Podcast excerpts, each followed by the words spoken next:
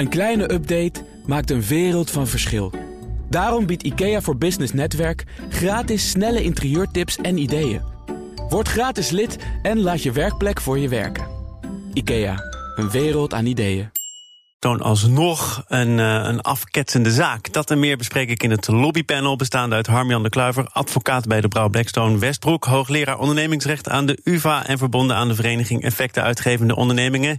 Harmjan, welkom. Dankjewel. Kun je deze keer over alles meepraten? Of uh, moet ik nog rekening houden met bepaalde zaken waar jij of je kantoor bij betrokken is? ik, ik, ik, praat altijd heel graag over alles mee. Oké, okay, fijn zo. Paul Koster van de Beleggersvereniging VEB, welkom. Fijn dat je er bent. Ja, goedemiddag. En mijn zakenpartner is Ilona Haier, commissaris bij Boskalis, voormalig CEO van DSM Food Specialties. Uh, en Paul, ik wil bij jou beginnen, want ik vraag me af: ben jij al hersteld van de laatste berichten rondom Shell? Ja, zeker. We hadden natuurlijk zelf al uh, een aantal keren het geluid laten horen dat wij in deze volstrekt ongebruikelijke tijd uh, de prudentie hoog hebben staan.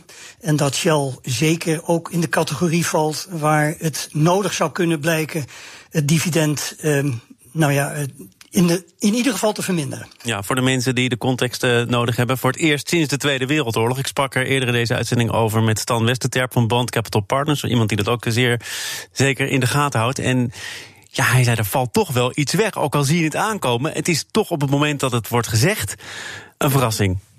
Ja, maar je moet het wel zo zien, uh, Thomas. In het licht van uh, deze crisis zijn heel veel bedrijven die ook echt bekend stonden als hele trouwe dividendbetalers, allemaal uh, toch gevallen voor de, de noodzaak om uiteindelijk maatregelen te nemen. Dus onvermijdelijk. Onvermijdelijk, absoluut. En uh, wat, wat, wat, wat ja. Ilona opbracht is, uh, wat je nu niet uitkeert, dat kun je misschien later weer gebruiken om, om verstandig te investeren. Precies. En uh, Shell heeft ook al aangekondigd dat ze haar investeringsprogramma zou terugdraaien. Ze wil nog kostenbesparingen doorvoeren. Ze stopt met de aandeleninkoop. Er worden natuurlijk echt toch wel noodmaatregelen genomen. Maar dat is ook gelet op de stand van de olieprijs en alle andere ontwikkelingen uh, heel begrijpelijk. Harmjan, kun jij het ook allemaal heel goed bij... volgen? Is het, is het inderdaad uh, niet meer dan logisch dat dit nu gebeurt? Ook al is het voor het eerst sinds de Tweede Wereldoorlog? Ja, ik, ik, ik, ben het helemaal eens met wat uh, Paul Koster uiteenzette. En dat lijkt, me, dat lijkt me een verhaal waar weinig tegen in te brengen is, inderdaad. Ja. ja eens. Ja. Iets anders wat, wat vandaag speelt en wat uh, misschien niet op jullie agenda stond, maar wat ik wel uh, van jullie graag zou willen weten, is E.ON. Daarvan werd bekend ja. dat zij hebben gevraagd om een loonoffer van hun personeel, min 20 procent. Ik sprak er eerder in deze uitzending over met Tom Wildhagen, arbeidsmarktdeskundige van de Tilburg University. En over hoe dat dan zou moeten gaan, of de vakbonden erin gekend moeten worden. Ja, zei hij, je kunt het niet eenzijdig opleggen. Daar is veel discussie over. En de vraag is: is dit nu iets voor E.ON of gaan we dit meer zien de komende maanden in de tijden van crisis? Harmjan, hoe kijk jij daarnaar? Ja, het is, het, is iets wat we zeker uh, vaker gaan zien. Het ligt ook voor de hand natuurlijk dat die vraag wordt gesteld. Je ziet ook al her en der dat het, het goede voorbeeld wordt gegeven. Bij bepaalde ondernemingen aan de top, hè, waar, waar mensen hebben besloten om duidelijk minder, minder, minder inkomen tegemoet te zien dit jaar. Uh, en dan, ja, dan ligt het voor de hand dat die vraag ook wordt gesteld aan, aan de medewerkers. Dat gezegd zijnde is dat natuurlijk toch wel een, een ja, het is een lastig verzoek. En, en juridisch uh, kun je het eigenlijk niet afdwingen. Tenzij je gaat naar figuren als tijdelijke, tijdelijke werkeloosheid en, en, en dat soort dingen. Dus je hebt van die, van die regeling dat je, dat je tijdelijk minder, minder arbeid kan verrichten. Maar dan moet je daar ook weer uh, langs de overheid. Maar, maar je moet het toch ook zien in het licht van alles wat er, wat er door de overheid al beschikbaar is gesteld aan regelingen bijvoorbeeld. En dan toch nog zeggen, ook al staat je bedrijf er niet per se heel slecht voor. Zoals in het geval van E.ON, waar nog dividend is uitgekeerd, ja. waar vorig jaar ontzettend veel winst is gemaakt, waar nog grote overnames op het programma staan. Om ja. dan al met deze maatregelen te komen, uh, schetst dat niet een heel ander beeld? Ja. ja, dit was wel, als ik er even mag. Uh... Ja, jullie komen allebei aan het woord. Nou, ik wil toch met Harm Jan beginnen. Want, eh, want jij mag dan je verhaal afmaken. Dan heb ik er alle vertrouwen in dat Paul er wel een reactie op wil geven. Ja. Nou ja, verandert dat het beeld? Op zichzelf eigenlijk niet. Het is, het is logisch, hè, wat, wat Paul uh, Koster net ook al zei over Shell. Ja, je kijkt natuurlijk naar allerlei mogelijkheden om nu de kapitaalpositie goed, goed te houden en mogelijk te versterken. Dus daarbij neem je natuurlijk ook een aanmerking. Wat doen we met, met uh, het personeel? Welke mogelijkheden hebben we daar? tijdelijke contracten zul je niet verlengen. Je zult gaan kijken wat kunnen we doen in de sfeer van, van kostenbesparingen in het algemeen. Ook met betrekking tot, tot het vaste personeel. Dus dan, dan is het logisch dat zo'n vraag opkomt. Je ziet het ook altijd in de praktijk heel snel opkomen. Uh, maar ja, het is, het is niet ons Nederlandse arbeidsrechtsstelsel natuurlijk dat de werknemers opdraaien voor problemen bij de ondernemingen. Dat, dat kan maar onder, onder bepaalde omstandigheden. Ja, Paul? Nou, ik wou erop aanvullen, uh, Thomas, dat dit ook een decreet was vanuit, of een brief aan het personeel vanuit Amerika, aan iedereen. Dus het is niet een Nederlands fenomeen. Het is echt iets wat AON opbrengt over uh, de hele club, over de hele groep. Dat betekent in mijn ogen dat um, heel belangrijk is, en, en daarom is het ook goed dat je dit opbrengt, dat we met z'n allen begrijpen dat in deze tijd, waar het echt onzeker is, iedereen flexibiliteit moet vertonen. En Harmjan uh, bracht al op uh, dat beloningen worden gekort. Ik denk dat dat uh, in sommige situaties echt onvermijdelijk is wil je met elkaar de onderneming laten overleven. Maar, maar reageer dan ook even op wat ik net zei. Namelijk, uh, dit kan een wereldwijd decreet zijn. Maar in Nederland is er een situatie waarin de overheid toch behoorlijk wat risico op zich kan nemen. Dividend wordt uitgekeerd. Er is nog een, eh, een, een aandelenprogramma. Er staat een grote overname. Staat nog eh, op het programma, als ik het allemaal goed begrijp. De positie van het bedrijf is nog helemaal niet zo gek. Is dit dan nou, toch niet heel erg voor de muziek uitlopen? Nee, want ik hoorde heel goed wat je zei. Oh. En juist en dat laatste. heb je er bewust voor gekozen om daar niet op te reageren.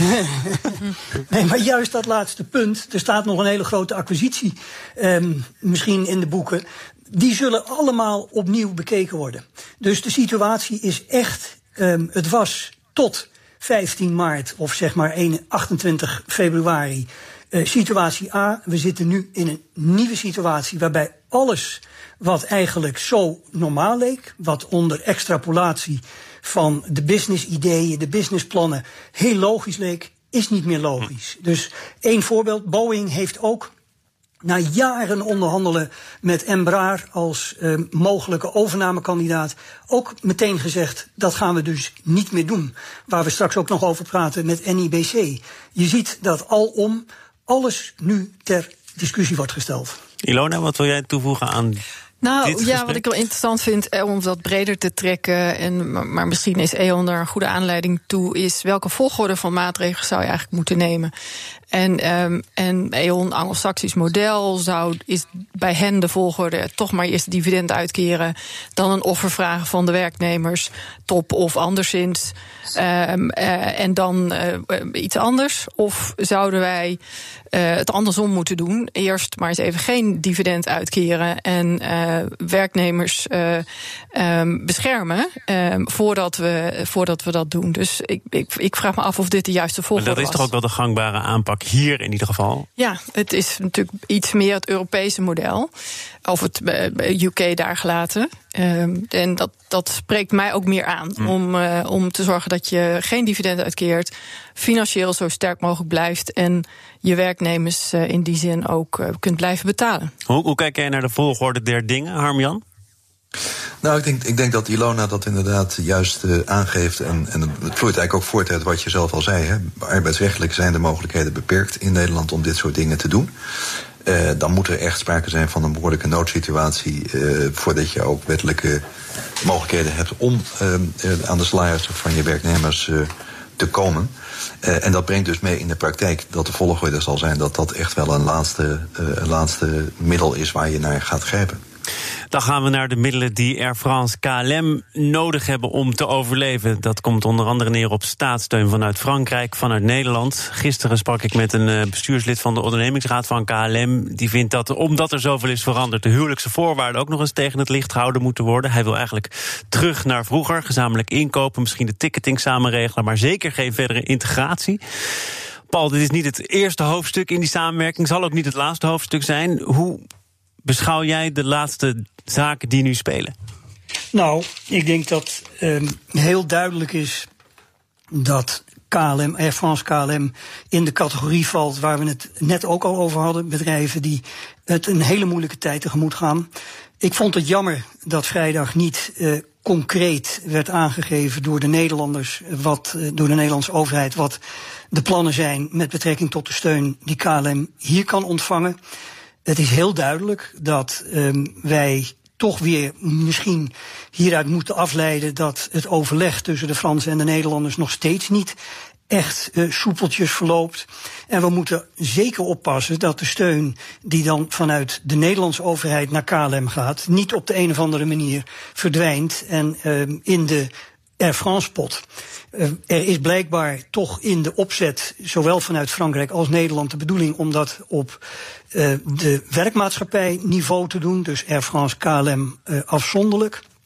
Maar dat maakt wel heel belangrijk dat de voorwaarden waaronder dit wordt verstrekt helder worden. En het is uh, in dat opzicht denk ik ook wel heel duidelijk dat we echt voor een um, hele andere markt staan waarin KLM en Air, uh, Air France gaan opereren. Want het gekke is natuurlijk dat je nu de uh, tegenstrijdigheid gaat zien van enerzijds steun om het bedrijf te laten overleven.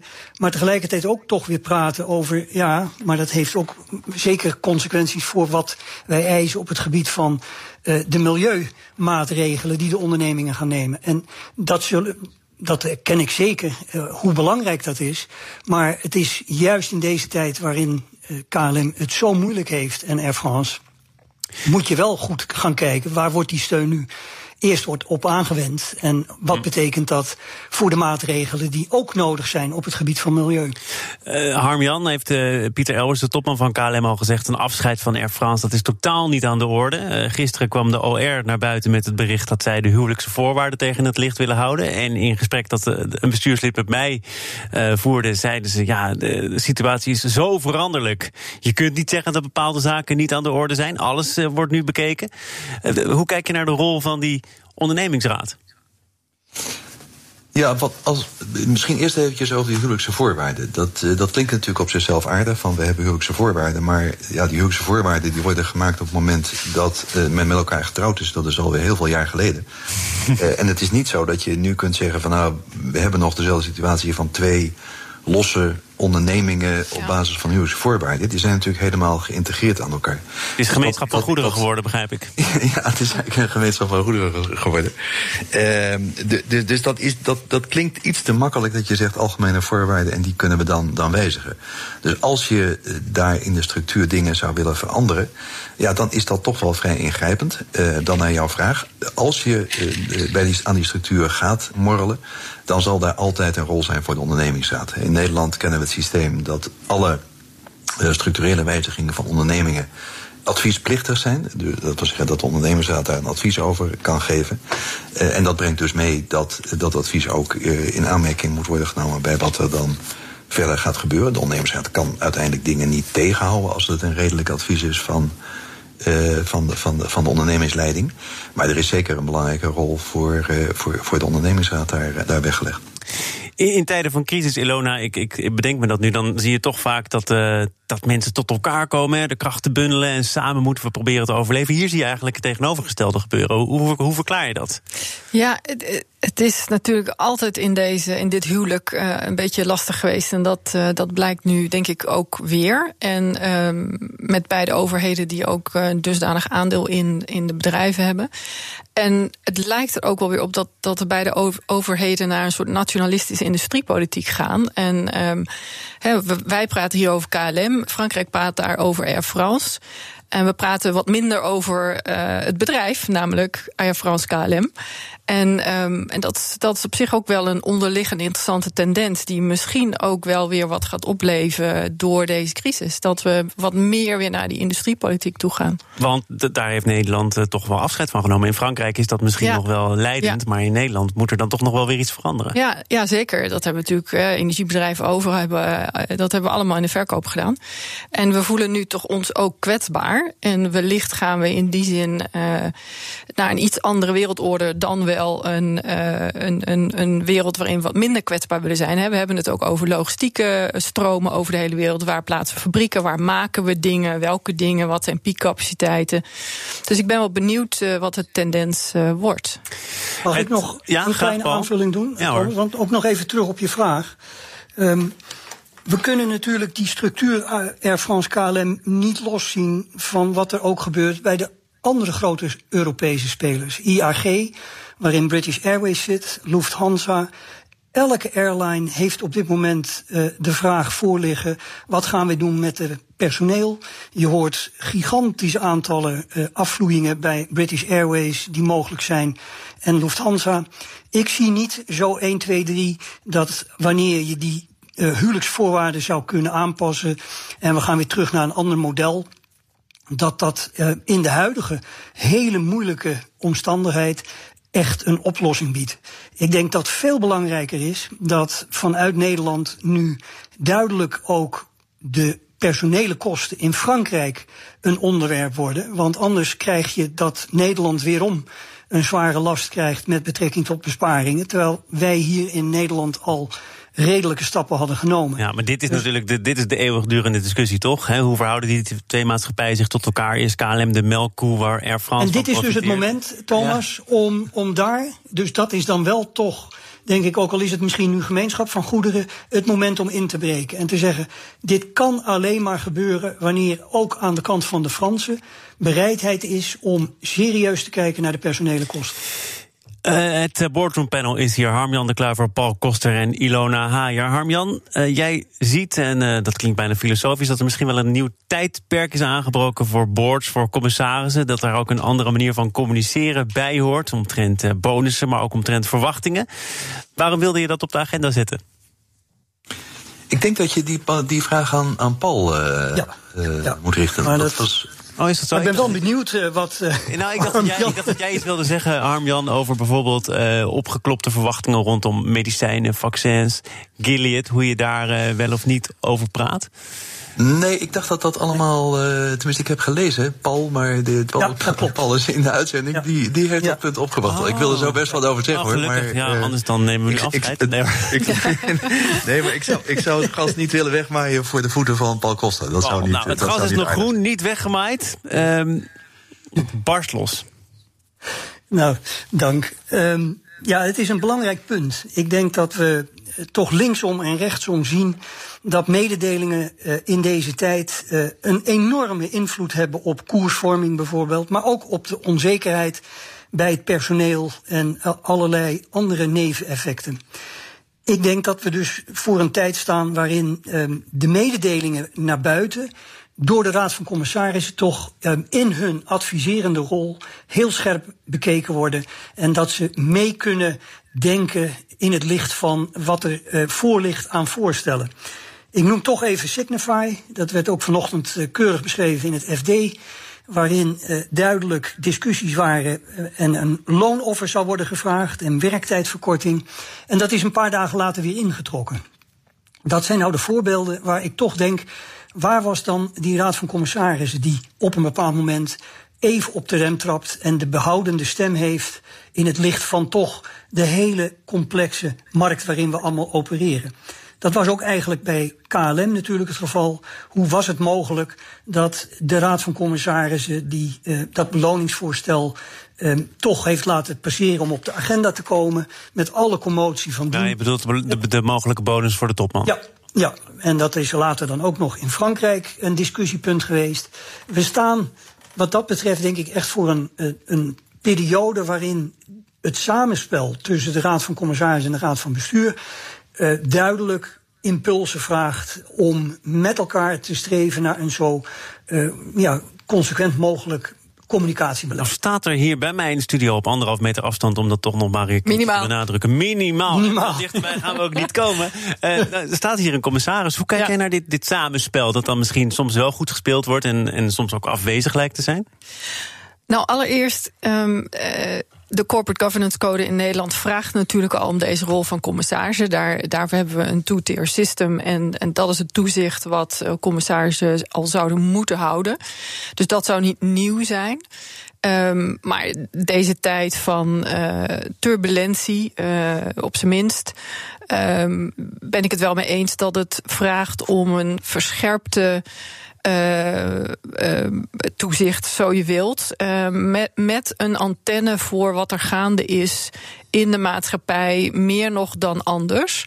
En wellicht ook met een antenne maar ook commissarissen zijn niet alleswetend uh, naar de toekomst toe uh, over besluiten en dus ook communicatie die nu worden genomen. En uh, ik kan alleen maar zeggen dat in mijn eigen commissariaten de intensiteit van contact is toegenomen. En ook juist, zoals bijvoorbeeld net de afgelopen dagen voor de berichtgeving van Corbion, daar ook absoluut heel veel tijd en ook heel grondig over gediscussieerd is. Daarmee wil niet zeggen dat er geen achteraf bezien fouten kunnen worden gemaakt. Maar uh, op zich is het geen verschil in wat een commissaris al zou moeten doen nu. Maar, maar dat maakt het, nog wel wat uit, want jullie hebben, dat blijkt uit de cijfers, nu eh, ook de wind mee. Eh, als Corbion bijvoorbeeld, maakt dat nog wat uit? Nou ja, kijk, de wind mee is. Het is mooi als het bedrijf het goed doet, maar dat blijft nog steeds uh, uh, koffiedik kijken een beetje in de toekomst. Want hè, een keten is zo sterk als de zwakste schakel. En er hoeft maar iets wereldwijd uit te vallen. En ook in dit geval bijvoorbeeld Corbion. Uh, kan daar last van hebben. Hm. Um, en dat is één ding. Maar ook uh, waar we het eerder over hadden, de discussies over dividend, over uh, wat zijn de targets voor het jaar of voor lange termijn, of de short-term of long-term incentives. Of uh, ja, dat zijn allemaal discussies die aan de orde zijn. Die horen ook altijd aan de orde te zijn, maar die krijgen nu wel een andere, andere kleur. Harmjan, jij weet nu inmiddels waar je op kunt reageren. Dus ik zou zeggen, pak die gelegenheid. ja, nee, met, met, met alle plezier.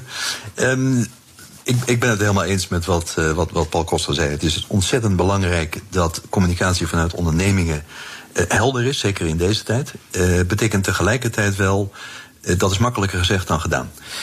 Er komt zoveel op die ondernemingen af. En ik merk dat ook in mijn, in mijn eigen werk en de contacten en, en de rol die ik daar, daarbij speel. dat, dat commissarissen echt wel uh, ja, worden overvallen natuurlijk door de enorme hoeveelheid aan, aan mogelijke scenario's en, en, en, risico's die, die op ondernemingen afkomt. Dat betekent ook, zoals Ilona al zei, dat men veel intensiever met elkaar spreekt. Uh, dat je ook intensiever met elkaar spreekt over wat kunnen we communiceren, wanneer kunnen we dat communiceren, hoe moeten we dat communiceren. Uh, mijn beeld is dat daar eh, veel tijd en energie in gaat zitten. Gaat het altijd goed? Nee, dat, dat niet. Maar goed, dat, dat, eh, dat geldt voor heel veel dingen natuurlijk. Maar ik heb wel de indruk dat iedereen zich erg bewust is van het punt dat, dat, dat Paul maakt. En dat is ook heel belangrijk. de aandeelhouders moeten, moeten correct worden geïnformeerd, de markt moet correct worden geïnformeerd. Uh, dat is voor iedereen essentieel. Tegelijkertijd is het ook ontzettend lastig om het, om het goed te doen. Want, want Paul, tot slot, ik zie dat ik uh, helaas alweer moet afronden. Je ziet nu ook heel veel bedrijven die zeggen: ja, het heeft niet zoveel zin wat wij over de toekomst zeggen, want het is met zoveel onzekerheid omgeven.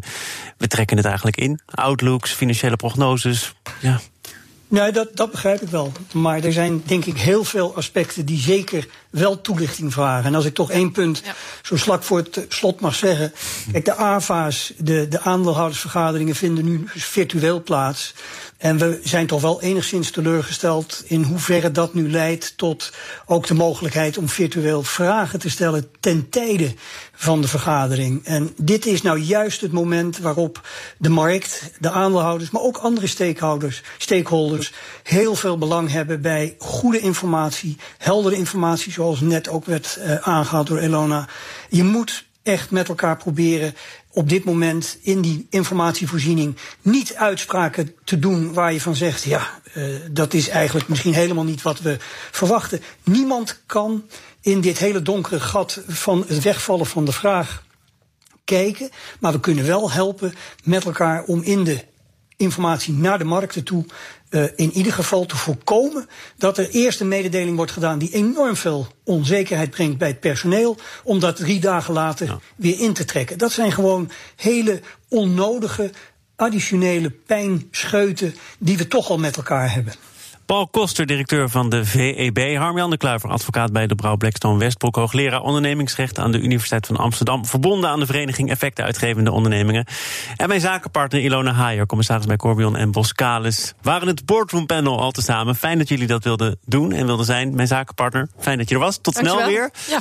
Morgen dan is er een uh, nieuwe uitzending van BNR Zaken doen. Dan is Fred Paling te gast. Hij is de bestuursvoorzitter van een organisatie die het ontzettend druk had de afgelopen weken. En het nog wel even druk zal hebben ook het UWV. Uh, Nieuwsroom, dat is het uh, volgende programmapunt op BNR. Dat hoor je zo meteen na de nieuwsupdate, de dagelijkse podcast van het FD en BNR. Veel plezier, tot morgen. Als ondernemer hoef je niet te besparen op je werkplek. Want IKEA voor Business Netwerk biedt korting op verschillende IKEA-producten. Word gratis lid en laat je werkplek voor je werken. IKEA, een wereld aan ideeën.